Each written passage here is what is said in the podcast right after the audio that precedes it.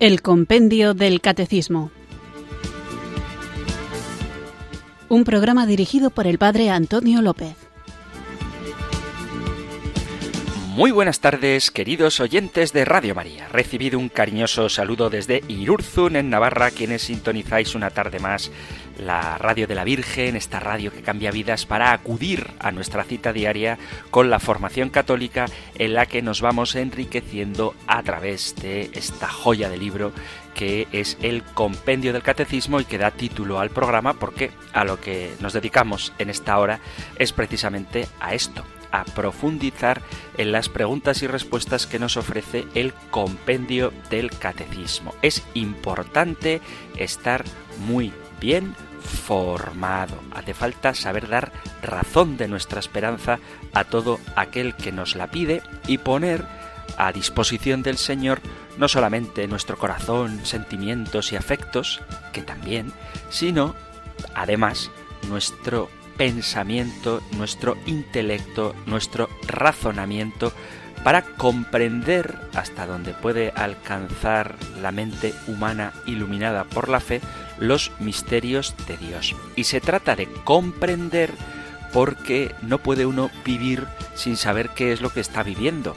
O peor aún, uno no puede vivir lo que el Señor nos pide si no sabe lo que el Señor nos pide. Entonces, para saber lo que Jesucristo ha revelado en su iglesia por el Espíritu Santo para gloria de Dios Padre. Primero para saber el contenido de la fe. Luego para saber comprender, repito, hasta donde se puede, el porqué de ese contenido de la fe. Solo así podemos vivir en plenitud, en libertad, la vocación a la que Dios nos llama. Y además estamos puestos en el mundo para vivir no como sujetos aislados, sino como luz que ilumina, como esa alegría contagiosa que caracteriza la experiencia de Pentecostés, el día en el que el Espíritu Santo se derramó sobre ellos, alegría tan incomprensible que la gente que les veía pensaba que estaban borrachos. Así que tenemos que contagiar el gozo de lo que nosotros mismos vivimos y cuando nos empeñemos en hacer eso, nos vamos a topar con distintos tipos de personas, algunas que nos miren raro, otras que se sientan atraídas por la verdad del Evangelio y muchas que se sientan incómodas y que traten de atacar la verdad cristiana, unas veces por poca o mala formación y algunas veces, que también hay que reconocerlo, con no muy buena intención. Y tanto para los unos como para los otros tenemos que ser profetas. Profetas, lo veíamos hace poco, son aquellos que hablan de parte de Dios. Y tenemos que decir con humildad, con sencillez, con caridad, con claridad, todo aquello que el Señor ha revelado, sin dejarnos llevar ni por un afán excesivamente intransigente, que a veces también podemos caer en ese error, ni tampoco por un afán excesivamente complaciente, que en nuestro tiempo actual suele ser la tentación más común, sino equilibrados, firmemente asentados en la revelación, es decir, en la tradición y en la Sagrada Escritura, exponer con palabras y con la propia vida esta verdad revelada que es la que nos salva, porque nos hace no solo conocer, sino entrar en comunión con Cristo y así participar ya desde ahora de la divinidad que se expresa en una vivencia fortísima, intensísima de la caridad. Así que para ayudarnos a vivir esa caridad bien asentada, también en el conocimiento intelectual del contenido de nuestra fe, tenemos este programa. Para poder hacerlo, no es posible que queramos pretender realizar semejante tarea solos, sino que contamos con la ayuda del Espíritu Santo, a quien ahora, cantando, invocamos. Ven Espíritu. Ven Espíritu,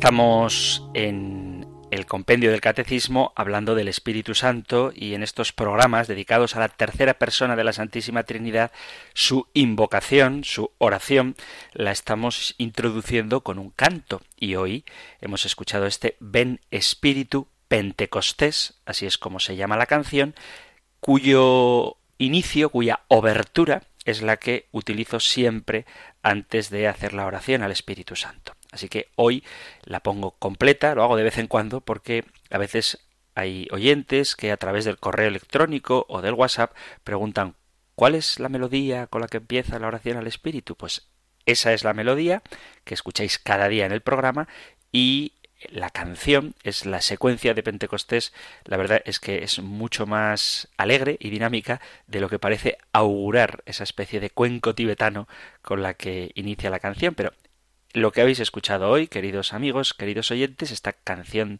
de invocación al Espíritu Santo al principio del programa, es tal cual la original. Ven Espíritu Pentecostés es el título de la canción. Y seguimos con el Espíritu de Dios, el Espíritu Santo. Después de haber hablado en los programas anteriores de qué significa que el Espíritu habló por los profetas, dicho de otra manera, cómo el Espíritu Santo actúa en los profetas, después de haber visto cómo el Espíritu Santo actúa en Juan el Bautista. Y, por último, cuál es la obra del Espíritu Santo en María, hoy, por pura lógica, corresponde hablar del Espíritu Santo y nuestro Señor y Salvador Jesucristo. Lo que vamos a tratar hoy lo encontráis en el Catecismo Mayor en las preguntas de las en las preguntas no, en las cuestiones. El Catecismo Mayor no tiene preguntas, tiene respuestas muy profundas y con muchas citas bíblicas y de los santos padres, es una riqueza maravillosa. Bueno, pues el Catecismo Mayor habla de lo que vamos a tratar hoy en los puntos 727 al 730 y del 745 al 746. Ahora nosotros escuchamos la pregunta número 143 del compendio del Catecismo. Número 143. ¿Qué relación existe entre el Espíritu y Jesucristo en su misión en la tierra? Desde el primer instante de la encarnación, el Hijo de Dios, por la unción del Espíritu Santo, es consagrado Mesías en su humanidad. Jesucristo revela al Espíritu con su enseñanza, cumpliendo la promesa hecha a los padres, y lo comunica a la Iglesia naciente, exhalando su aliento sobre los apóstoles después de su resurrección.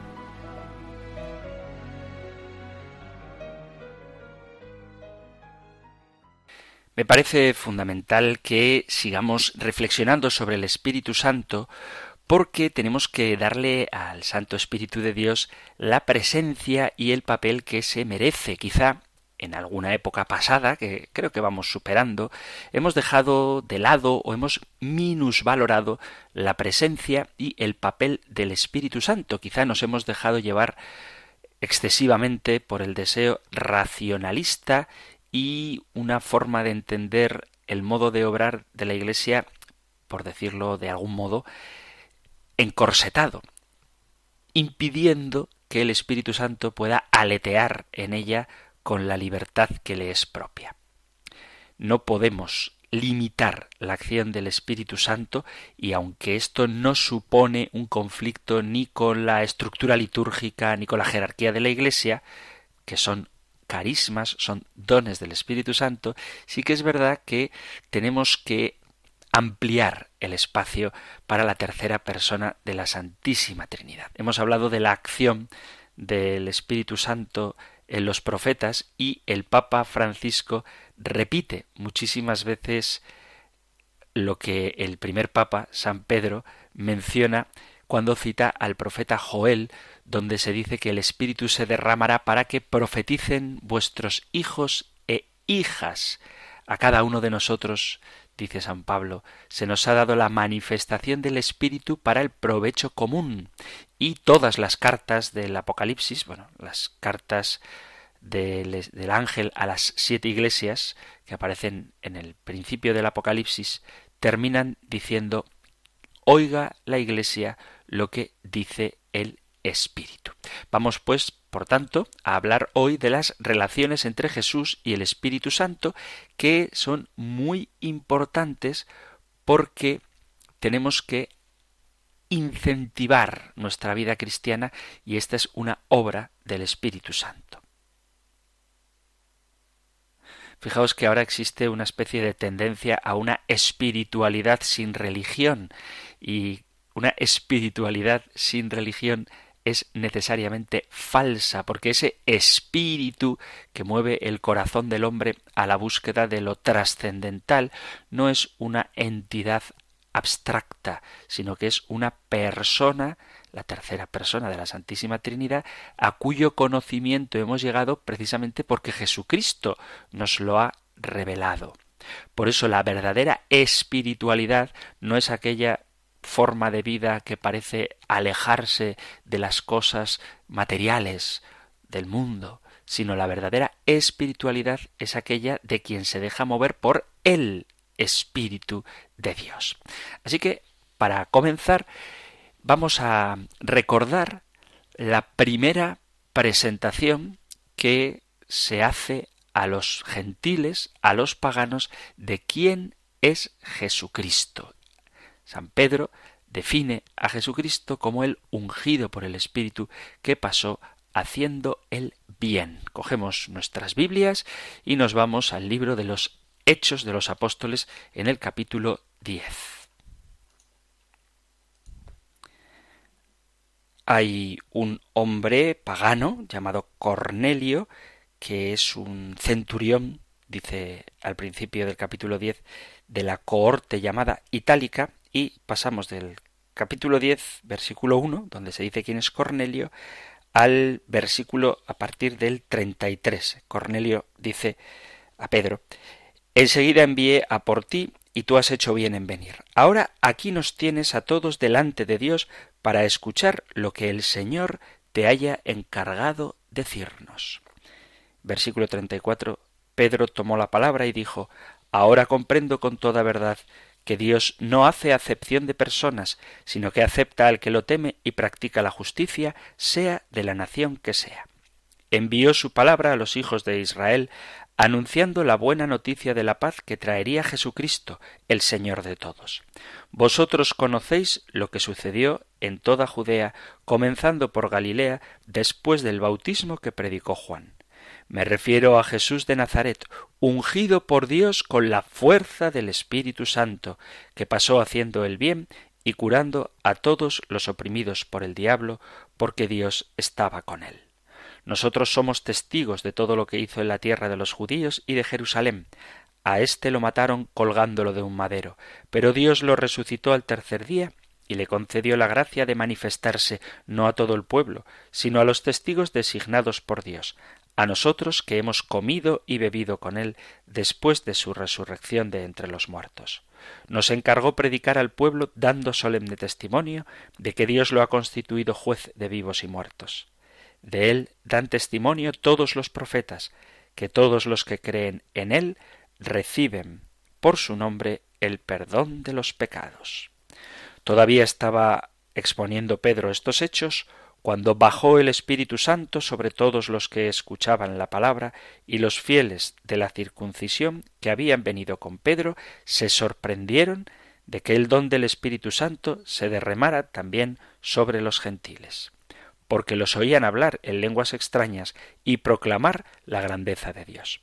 Entonces Pedro añadió ¿Se puede negar el agua del bautismo a los que han recibido el Espíritu Santo igual que nosotros? y mandó bautizar en el nombre de Jesucristo. Entonces le rogaron que se quedara unos días con ellos. Fijaos que este texto que acabo de leer de los Hechos de los Apóstoles en el capítulo 10 es la primera vez en la que, como recordaba antes, Pedro se dirige a un grupo de gentiles en Cesarea de Filipo.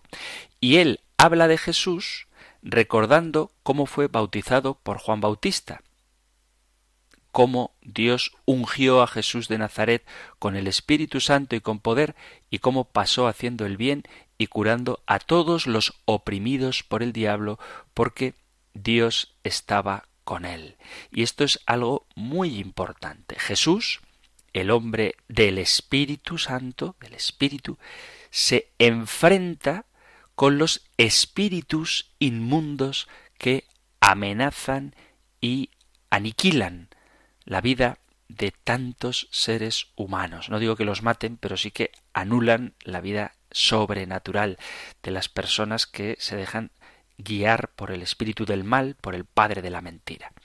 Entonces hay una oposición muy clara entre el hombre del Espíritu, Jesucristo, que pasó haciendo el bien y curando a los oprimidos por el mal, y este espíritu maligno que aliena la vida de los hombres. Y precisamente comienza San Pedro diciendo ungido con el espíritu porque Dios estaba con él.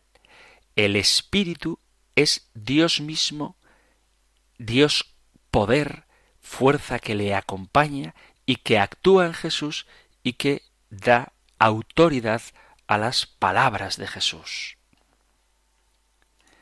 Si este texto de los Hechos de los Apóstoles capítulo 10 es la primera vez que Pedro habla de Jesús a los gentiles, vamos a ver ahora cuál es la primera presentación pública que el propio Jesús hace, que es precisamente el bautismo de Jesús en el Jordán.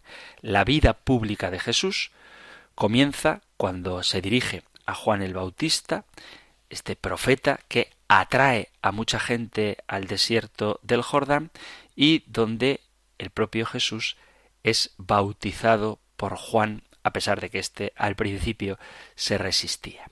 Y el modo en el que Jesús inicia su ministerio público es muy importante. ¿Por qué? Porque está al principio de los evangelios de Marcos, de Mateo y de Lucas, y el hecho de que Jesús sea el ungido por el Espíritu, el Hijo de Dios, es la clave para entender todo el transcurso de su vida. No es casualidad que se den estos títulos de el Hijo amado, el ungido por el Espíritu, el Hijo de Dios, porque a partir de este momento toda la predicación de Jesús, todos sus milagros, toda su obra, estará marcada por esta identidad como ungido por el Espíritu. Este momento es un punto de inflexión en la vida de Jesús, donde después del período de vida oculta en Nazaret, el Señor inicia su misión muy distinta de la del propio Juan Bautista, porque Juan bautiza con agua y llama a la conversión, pero él dice, detrás de mí viene uno que es más fuerte que yo, el cual bautizará con Espíritu Santo. Así nos lo relata San Mateo en el capítulo 3, versículo 11, y también San Lucas en el capítulo 3, en el versículo 16. Cuando Jesús salió del agua, vio que los cielos se rasgaban y que el Espíritu bajaba hacia él en forma de paloma. Y este rasgarse el cielo no es simplemente un abrirse el cielo, como que estuviera nublado y de pronto se hizo un hueco azul entre las nubes y quedó el cielo abierto. No. Isaías dice, ojalá que se rasguen los cielos. Isaías 63 en el versículo 19 dice, Somos desde hace tiempo aquellos sobre los que tú ya no gobiernas, los que no llevamos ya tu nombre. Ojalá rasgases el cielo y descendieses. En tu presencia se estremecerían las montañas. Lo mismo que el fuego abrasa los arbustos y como el fuego hace hervir el agua, así harías conocer tu nombre a los adversarios. Y es que se rompe por primera vez para que descienda el Espíritu Santo esa separación que hay entre el cielo y la tierra. Las fronteras quedan abiertas para que el Espíritu Santo baje a Jesús y se manifieste además el misterio de la Santísima Trinidad. Jesús, con la plenitud del Espíritu de Dios, comienza a predicar que el reino de Dios es ya una realidad presente.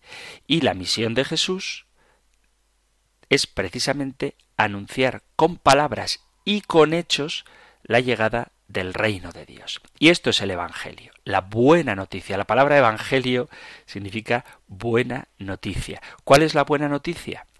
Que se abre a los seres humanos la posibilidad de una transformación radical interior, personal, que da como consecuencia una transformación radical del mundo, una auténtica transformación social, porque se cumplen todas las promesas que Dios había hecho a los padres en el Antiguo Testamento.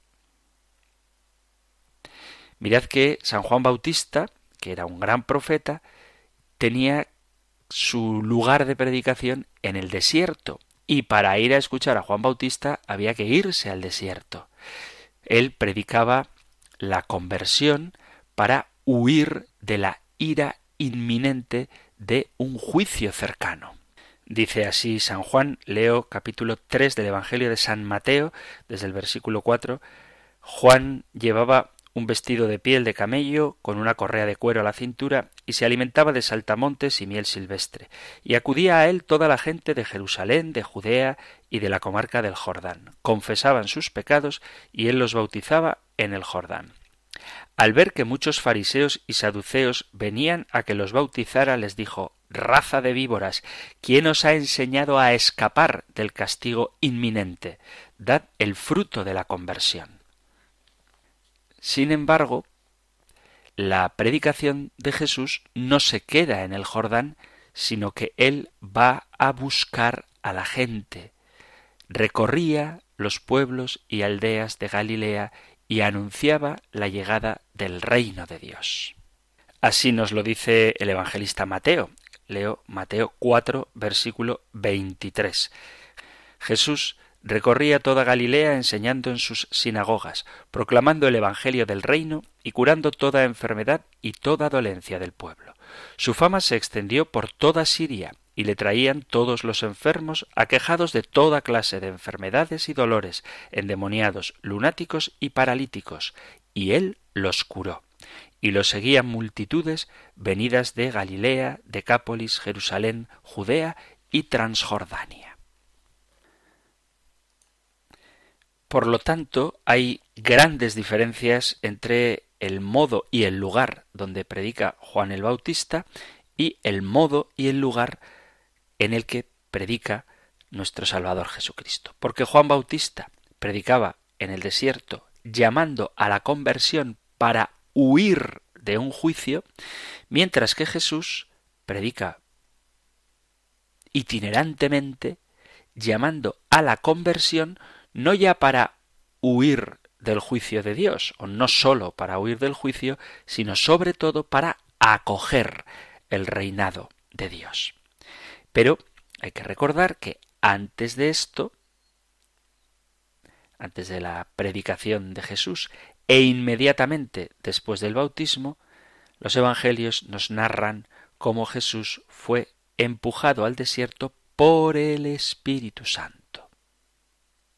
Dice así el Evangelio de San Marcos en el capítulo primero, en el versículo doce, inmediatamente después del bautismo, dice, a continuación el Espíritu lo empujó al desierto. Y el Evangelio de Lucas señala además un dato que es muy importante. Lucas 4, versículo 1 dice, Jesús, lleno del Espíritu Santo, volvió del Jordán y el Espíritu lo fue llevando durante cuarenta días por el desierto mientras era tentado por el diablo.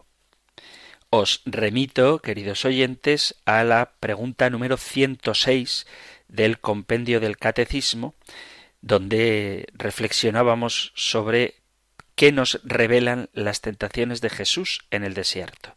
Las tentaciones de Jesús en el desierto recapitulan la de Adán en el paraíso y las de Israel en el desierto.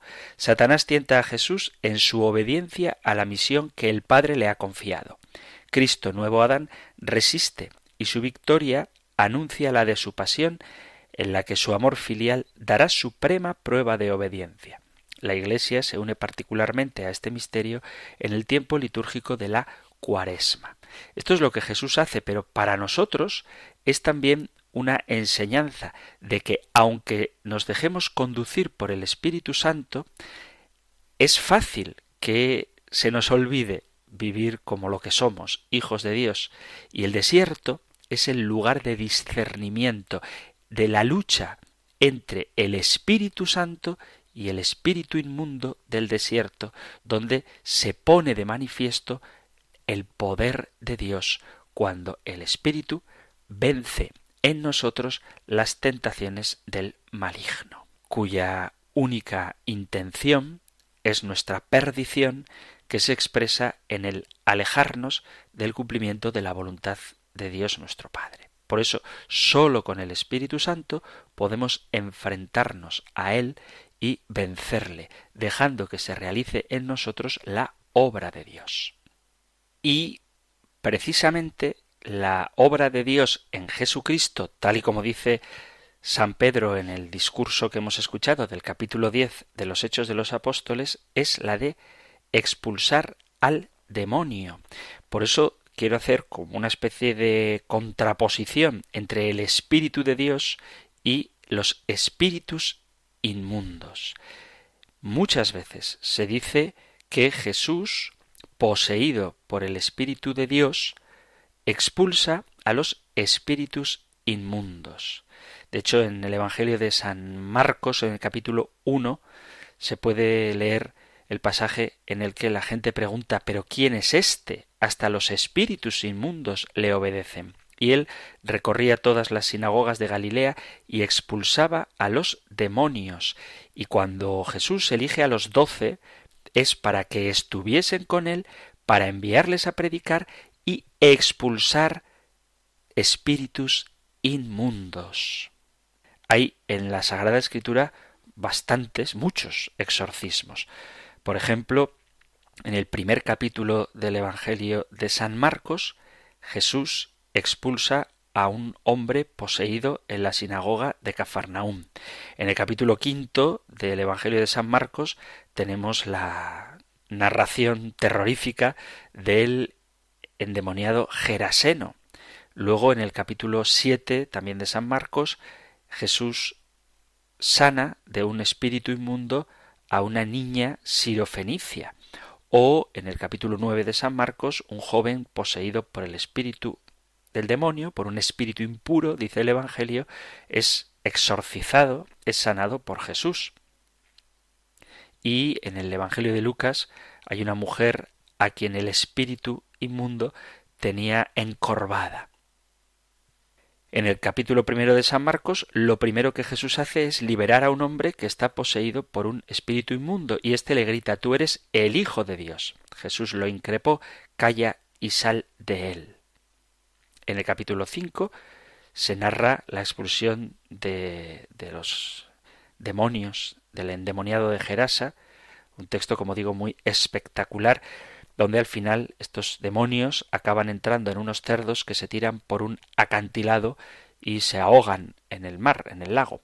En el capítulo 7, la niña sirofenicia pagana, que está poseída por un espíritu inmundo, y su madre va donde Jesús, y finalmente, gracias a la fe de esa mujer, la niña queda sanada.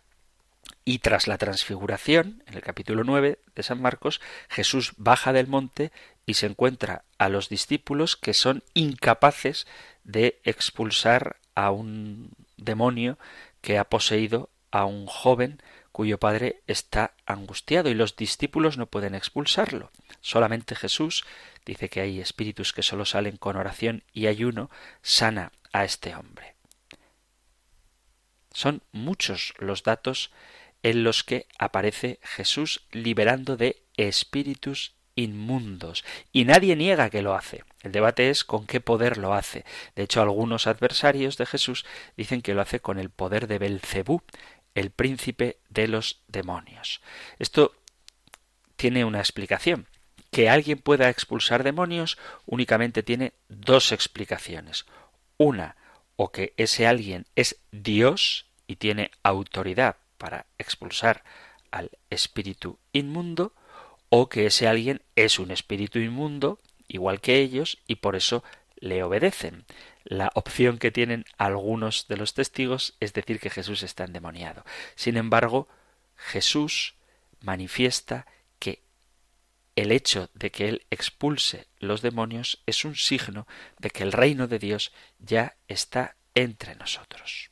Hay quien dice que, que Puede que la Iglesia exagere con esto de los exorcismos, pero no es verdad. De hecho, en el Evangelio de San Juan, que es el más contemporáneo, el más contemporáneo no, el más moderno, es el más moderno de los Evangelios, el que se escribió más tarde, no narra ningún acontecimiento de exorcismo. Aunque sí que acusan a Jesús de estar endemoniado.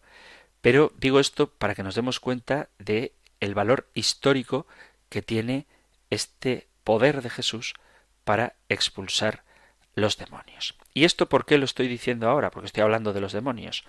Porque Jesús actúa con el Espíritu de Dios.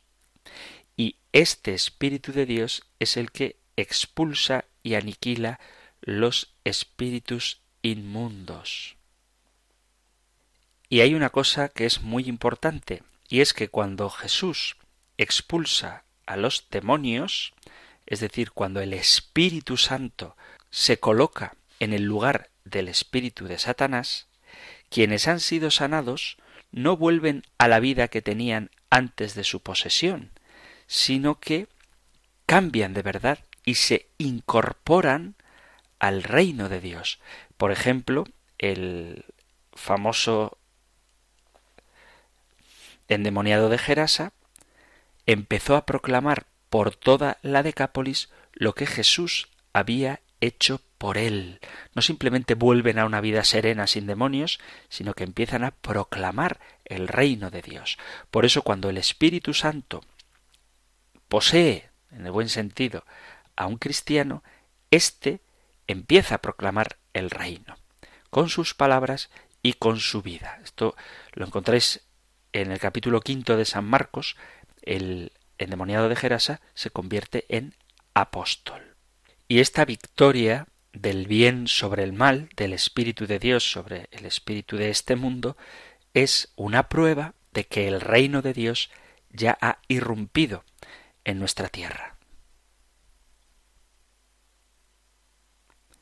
Y eso es lo que Jesús hace al principio del Evangelio de San Marcos. Después de haber sido ungido por el Espíritu en el bautismo, en el Jordán, después de su estancia en el desierto, Jesús comienza a proclamar que el tiempo se ha cumplido, el reino de Dios está llegando, convertíos y creed en el Evangelio. Marcos 1 a partir del versículo 14.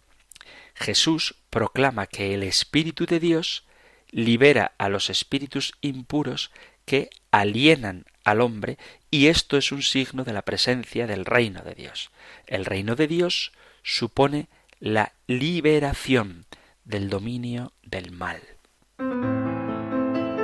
Cuando le vi, tuvo quietud mi alma, mi atormentada vida tuvo por fin la calma.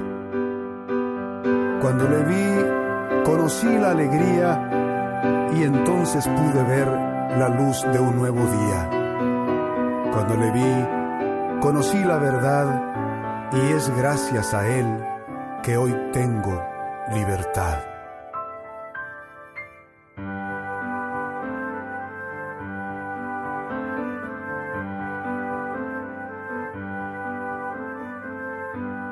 Entre sepulcros llegué a habitar de compañía a mi soledad cuando él llegó. Fuera de juicio, de sobriedad,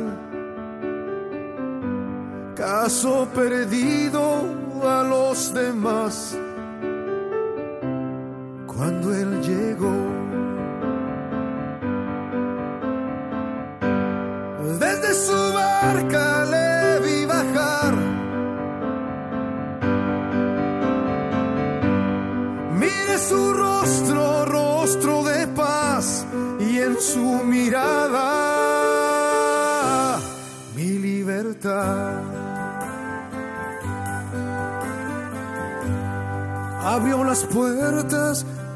prisión, le dio a mi vida una razón cuando Él llegó. Un nuevo día hoy puedo ver. Paz en el alma puedo tener, porque Él llegó.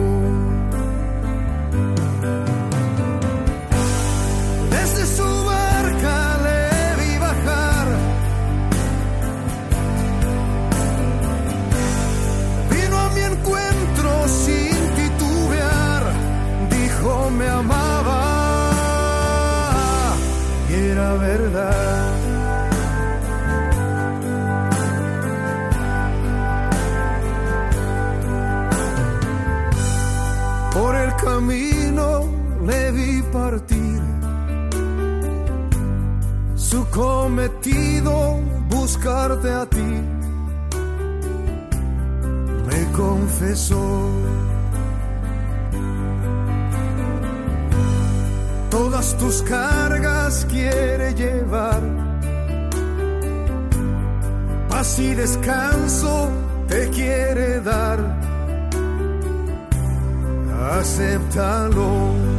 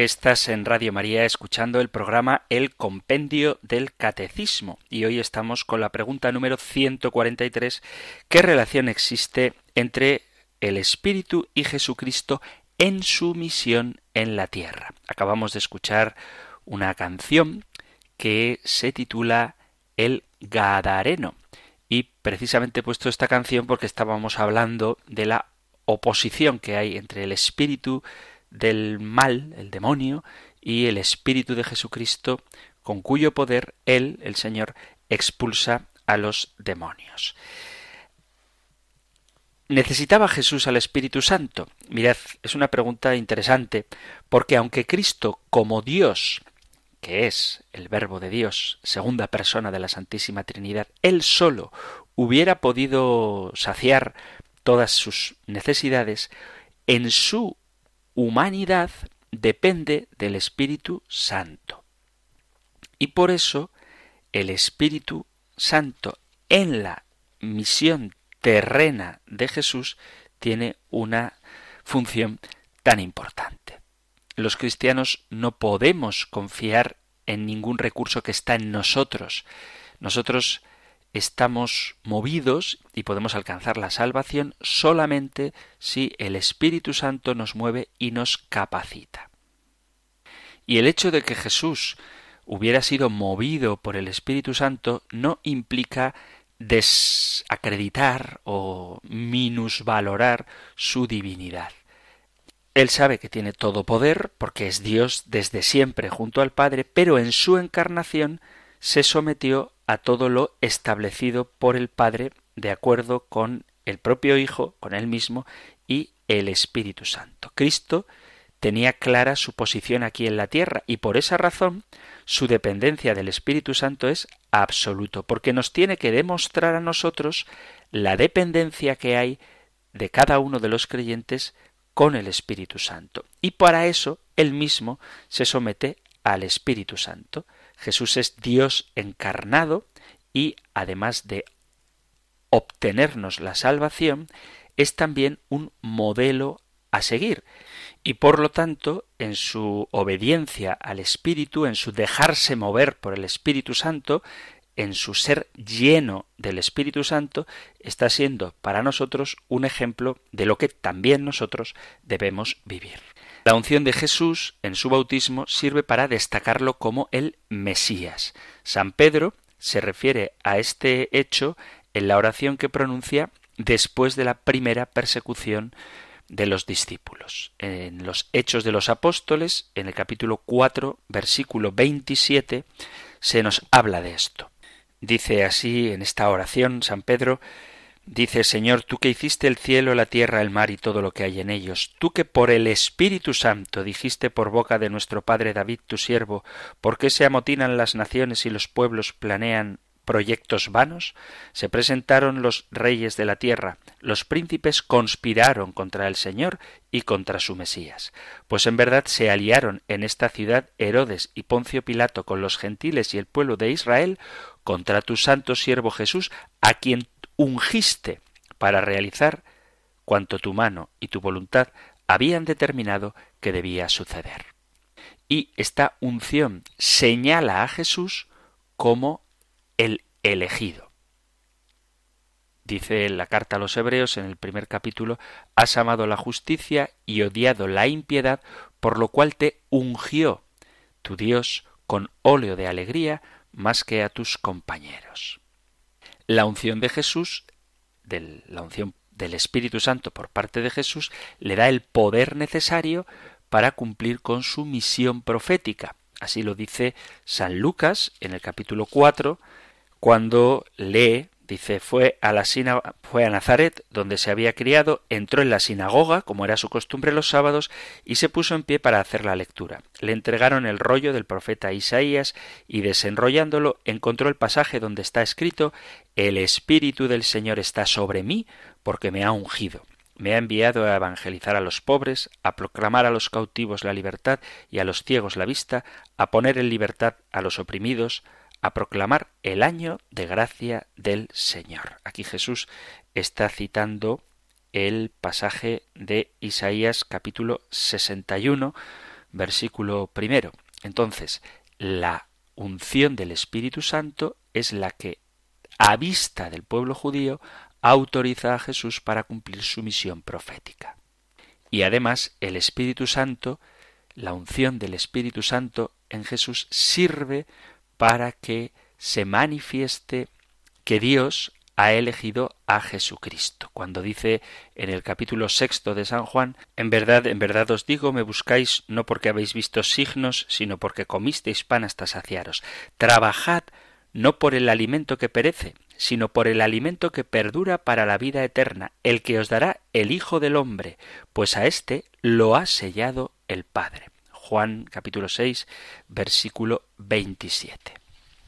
Por tanto vemos como Jesús es sellado con el Espíritu Santo, fue guiado por el Espíritu Santo, lo hemos visto cuando hablábamos de que es el Espíritu Santo el que lleva a Jesús al desierto para ser tentado por Satanás y en su obediencia a las mociones del Espíritu Santo, él hace siempre lo que le agrada al Padre, tal y como dice capítulo octavo del Evangelio de San Juan, porque el que me envió está conmigo y no me ha dejado solo, yo siempre hago lo que le agrada. Jesús se regocija en el Espíritu Santo. Te doy gracias, Padre, Señor del cielo y de la tierra, porque has escondido estas cosas a los sabios y entendidos y se las has revelado a los sencillos. Sí, Padre, te doy gracias, porque así te ha parecido bueno. Y esto está antecedido por la expresión en aquella hora se llenó de alegría en el Espíritu Santo y dijo, Te doy gracias. Capítulo 10, versículo 20, 21 del Evangelio de San Lucas. Además, Cristo recibe el poder por el Espíritu Santo. Esto lo expresa Jesús literalmente en el capítulo 12 del Evangelio de San Mateo, cuando le acusaban de expulsar demonios por el poder de Satanás, dice, si yo expulso los demonios por el Espíritu de Dios, ciertamente es que ha llegado a vosotros el reino de Dios. Por lo tanto, el ministerio, la tarea del Espíritu Santo está relacionada con el desarrollo de la naturaleza humana de Jesucristo. Su naturaleza divina es inmutable, pero su naturaleza humana es susceptible de desarrollo, tal y como San Lucas dice que Jesús iba creciendo en sabiduría, estatura y gracia ante Dios y ante los hombres, o como la carta a los hebreos nos recuerda que Jesús aprendió sufriendo a obedecer, a pesar de ser hijo. Hebreos, carta a los hebreos, capítulo 5, versículo 8. Este desarrollo de la personalidad de Jesús tiene que ver con la realidad de la encarnación. Y esto expresa la necesidad que también nosotros como creyentes tenemos del Espíritu Santo. Si el Señor de la Gloria no desestimó el ministerio del Espíritu Santo, como nosotros, pobres, pequeños, criaturas pecadoras, podemos pretender vivir la vida de Cristo sin el Espíritu que movió al propio Jesucristo. Por eso es tan importante dar al Espíritu Santo la importancia y el protagonismo que merece no ya en la reflexión teológica, que es importante desde luego, sino sobre todo en la propia vida cristiana, en nuestro día a día, en nuestro conducirnos, en nuestra relación con el Padre, en nuestra identificación con Cristo, porque es el Espíritu el que configura en nosotros la vida de Cristo, y por supuesto en la relación directa con esta tercera persona de la Santísima Trinidad. Queridos amigos, queridos oyentes de este espacio del Compendio del Catecismo, una vez más se nos ha acabado el tiempo. Seguiremos hablando del Espíritu Santo porque ojalá que se convierta en el protagonista de nuestra vida.